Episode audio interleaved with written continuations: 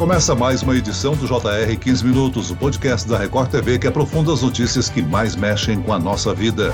Uma pesquisa realizada no Complexo da Maré, uma das maiores comunidades no Rio de Janeiro, mostra que a violência afeta a saúde mental dos moradores. O risco de perder a vida ou de ser assaltado ao sair de casa pode deixar traumas permanentes. Como isso se desenvolve? Eu converso agora com o psiquiatra, professor e fundador do Laboratório de Pânico e Respiração da Universidade Federal do Rio de Janeiro, Antônio Egídio Nardi. Bem-vindo, doutor. Obrigado, Celso. E quem participa dessa entrevista é a repórter da Record TV que apresentou esse estudo no Jornal da Record, Renata Loures. Renata, bem-vinda. Conte mais detalhes da pesquisa, hein?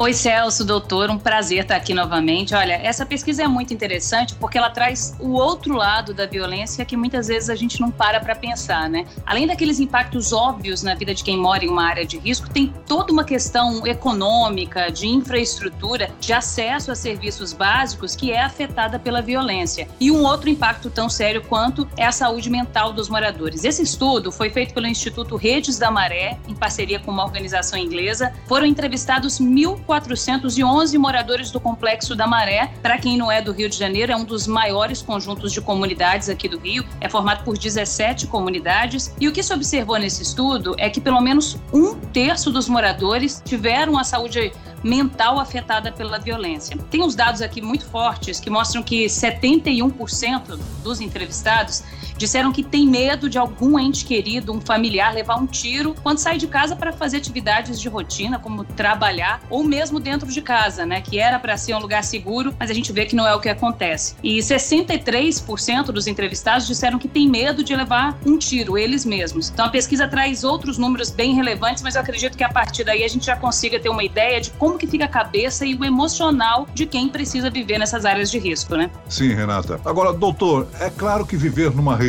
com altos índices de violência pode deixar uma pessoa mais ansiosa, com medo de sair de casa. Nós podemos então associar o aumento de doenças mentais com a região em que uma pessoa vive? Sem dúvida. A violência, ainda mais a violência crônica, podem funcionar como um disparador de transtornos mentais. É, esses dados que a Renata apresentou que, por exemplo, 71% da população da Maré tem medo que alguém leve alguém da família é, uma bala perdida ou que eles mesmos levem um tiro.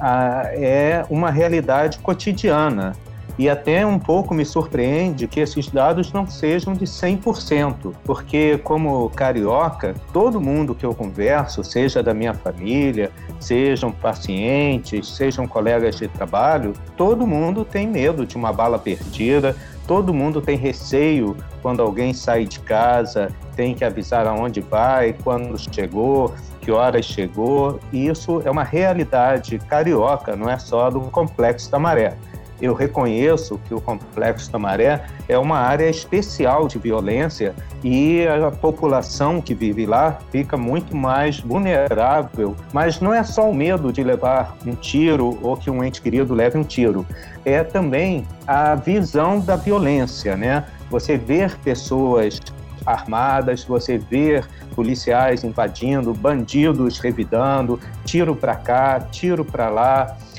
é, a violência, você ser testemunha de violência, também favorece o aparecimento de transtornos mentais.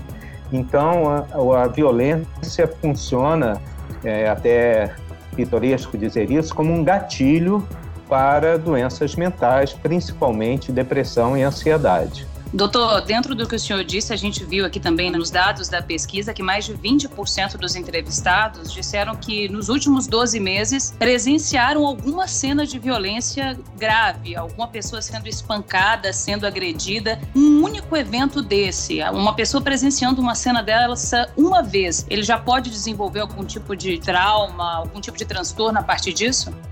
Sem dúvida, a pessoa não precisa ser uma vítima de uma violência para desenvolver o trauma, pode ser apenas uma testemunha. E seja vítima ou testemunha, inclusive existe um termo específico para isso, que é o transtorno de estresse pós-traumático. E isso serve em hora de uma violência explícita, como essa violência de policial, bandido, arma, tiro. Por exemplo, ver uma pessoa ser atropelada. É, mesmo que você esteja na calçada, é, não correu nenhum risco, você pode ter um transtorno de estresse pós-traumático. Ele se caracteriza por sintomas de ansiedade, depressão, insônia, pesadelos, reviver a cena traumática. Então, o transtorno de estresse pós-traumático ele pode ocorrer mesmo que a pessoa seja apenas uma testemunha. E isso não apenas presencialmente, ao vivo. É, nós temos relatos de pessoas que desenvolvem esse transtorno de estresse pós-traumático até assistindo a cena pela televisão. Então, por exemplo, você assistir alguém ser assassinado, alguém sofrer uma violência grave pela televisão, também pode fazer com que a pessoa desenvolva um quadro de ansiedade, de fobia, de trauma em relação àquela violência. Como reconhecer ou detectar os sintomas? Os sintomas eles, Celso, são muito claros e quem está com sofrimento emocional deve procurar ajuda médica, ajuda psicológica. Os sintomas mais comuns são a insônia, a dificuldade de concentração, a dificuldade de ter prazer nas coisas do cotidiano, por exemplo, ter prazer em estar com a família, ter prazer em fazer um passeio, coisas que a pessoa gosta no seu cotidiano, vão perdendo o prazer. A pessoa começa a ter dificuldades de concentração para trabalhar, para falar sobre outro assunto e principalmente algo que é muito característico do estresse pós-traumático, que é reviver a cena traumática. Então tudo lembra aquela cena traumática como se fosse um filme que volta e meia aquela cena passa na cabeça da pessoa. Muitas pessoas têm pesadelos em relação a essa cena e se algo marcou, é, por exemplo, é, num caso de violência, a pessoa é, recebeu um tiro, ou ouviu alguém receber um tiro é, que vinha em determinada situação, um dia de chuva, um, alguém com uma camisa azul, tudo isso pode marcar a pessoa, dias de chuva, pessoas com camisa azul, tudo isso ajudar a pessoa a ter um flashback, um retorno daquela cena e revivê-la e sofrer tudo aquilo de novo. Esse flashback da cena, isso vai agravando o quadro e piorando os sintomas de depressão, de ansiedade, de fobia. Alguns casos mais graves, a pessoa para até de sair de casa deixa de trabalhar, deixa de estudar, deixa de ter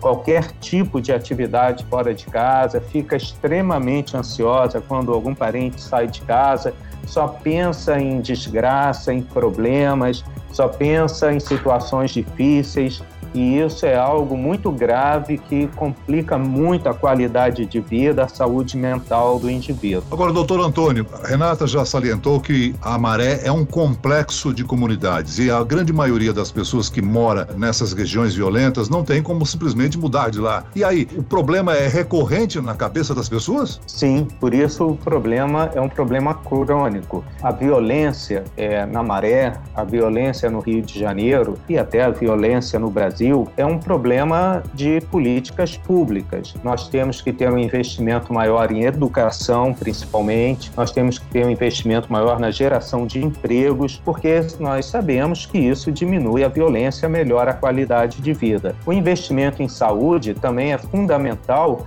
não basta fazer leis mais rigorosas, é, não basta o absurdo, do meu ponto de vista, de pessoas andarem armadas. Isso só aumenta a violência. Nós temos é que melhorar a educação e gerar empregos, que as pessoas terem uma qualidade de vida econômica melhor, porque isso certamente diminuiria a violência na maré, no Rio de Janeiro e no Brasil. Doutor, o senhor falou sobre o investimento aí necessário em políticas públicas, na saúde. O que chamou a atenção da gente durante as gravações no Complexo da Maré é que, além daquelas pessoas, em sua grande maioria, não terem condições de viver em uma região mais segura, elas também não têm condições de sair da comunidade para buscar atendimento especializado, por exemplo, fora dali. E o que a gente vê é que faltam profissionais especializados, psiquiatras, psicólogos, nas unidades de saúde dentro das comunidades. O senhor acredita que isso daí seja um grande desafio para conseguir lidar com esse problema? Olha, Renata, uma das grandes tristezas no nosso país é que tem, nós temos dois sistemas de saúde, um para ricos e outro para pobres. E isso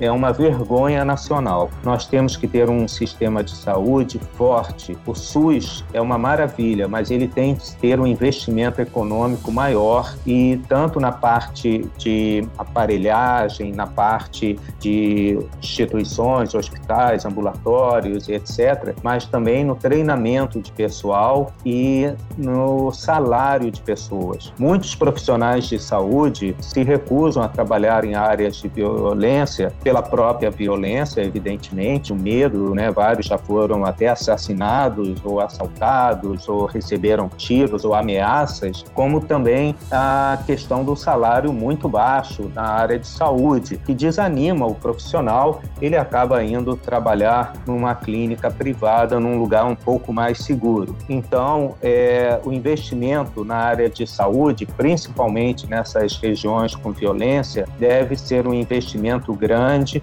no sentido de termos hospitais, ambulatórios, clínicas de família e bons salários para manter o profissional ali e todas essas opções, né, o hospital, a clínica de família, o ambulatório, com toda a infraestrutura necessária. Só isso poderá fazer com que essas pessoas que vivem em áreas de violência tenham uma qualidade de assistência tão boa quanto qualquer outro cidadão brasileiro merece. Doutor Antônio, a matéria mostrou pessoas que realmente não querem mais sair de casa. Como reconquistar a confiança para se sentir mais seguro e conviver na comunidade sem que o medo domine a pessoa, doutor? Existem dois pontos aí. É quando a pessoa já não sai mais de casa pelo trauma, pela fobia, pela depressão, por tudo isso que nós falamos, é primeiro ela precisa de um tratamento, porque uma fobia, seja ela qual for, a fobia é um objeto de tratamento. Existe tratamento psicológico, existe tratamento medicamentoso,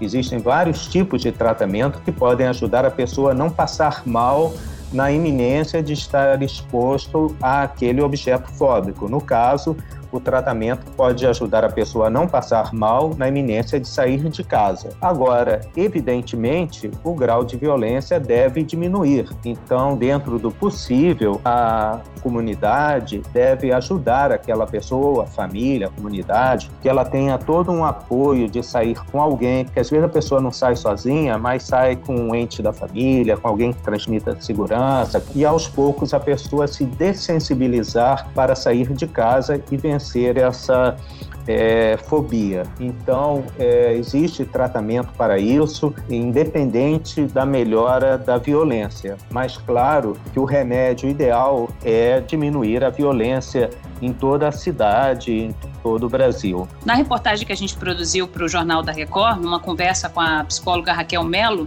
que a gente entrevistou, a gente estava dizendo sobre o quanto que a gente ainda precisa caminhar no que diz respeito à prevenção das doenças mentais ou emocionais, em especial para as pessoas que vivem em áreas de risco. Hoje a gente fala bem mais na cura dessas doenças e isso já é um desafio, né? Então eu pergunto ao senhor que tipo de iniciativas que precisam ser feitas para tentar evitar ou ao menos diminuir esse impacto negativo tão forte na saúde mental dessas pessoas. A prevenção, Renata, para evitar ou diminuir a chance de alguém desenvolver um, uma depressão, uma ansiedade, é melhorar a qualidade de vida dessa pessoa, a qualidade de vida dessa comunidade. Mais uma vez, o investimento em medidas de saúde, como por exemplo o esporte. O esporte é excelente para diminuir a chance de transtorno mental Um outro ponto é a cultura como um todo, investir em artes. Então, tudo isso pode fazer com que a chance de desenvolver uma depressão, uma ansiedade seja menor.